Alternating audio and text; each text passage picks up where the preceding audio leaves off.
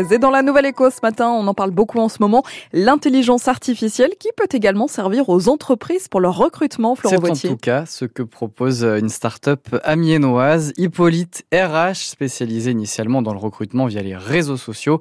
On va en savoir plus ce matin avec le président, le CEO d'Hippolyte RH. Bonjour Gauthier Bayeul. Bonjour à vous. Alors comment une entreprise, avec ce que vous proposez, va pouvoir recruter avec l'intelligence artificielle?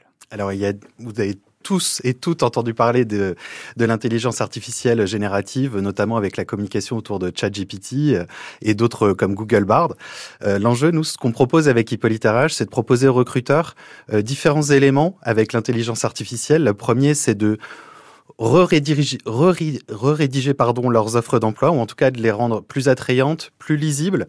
Euh, le deuxième point, c'est de générer des questionnaires de préqualification vraiment adaptés avec le contexte de l'offre d'emploi, euh, les, compétences attendues, les prérequis, et puis euh, de, faciliter en tout cas la sélection des profils qui peuvent être pertinents et de gagner du temps dans le traitement de, de CV ou des candidatures qui peuvent être assez massifs. Est-ce que le, le, risque avec tout ça, ce n'est pas de standardiser entre guillemets les, les profils des recrutés?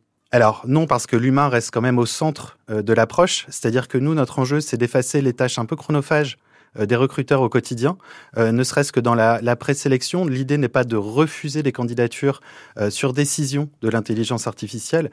L'idée, c'est de classifier ces éléments pour que le, le, recruteur puisse se concentrer sur ce qu'il fait de mieux, à savoir la rencontre humaine. Alors, je le disais, la base de l'activité d'Hippolyte RH, c'est d'aider les entreprises à recruter via les réseaux sociaux.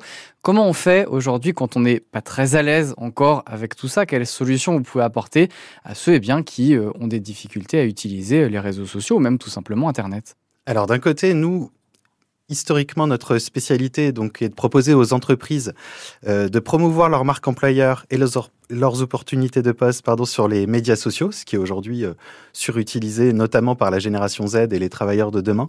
Ce qui fait que cette génération Z sont très à l'aise avec euh, avec ces euh, médias sociaux puisque c'est vraiment dans leur quotidien et c'est peut-être plus facile pour eux en fait de découvrir euh, des opportunités de poste, de découvrir des collaborateurs en situation de travail, que ce soit sur des stories sur euh, TikTok, Snapchat ou j'en passe.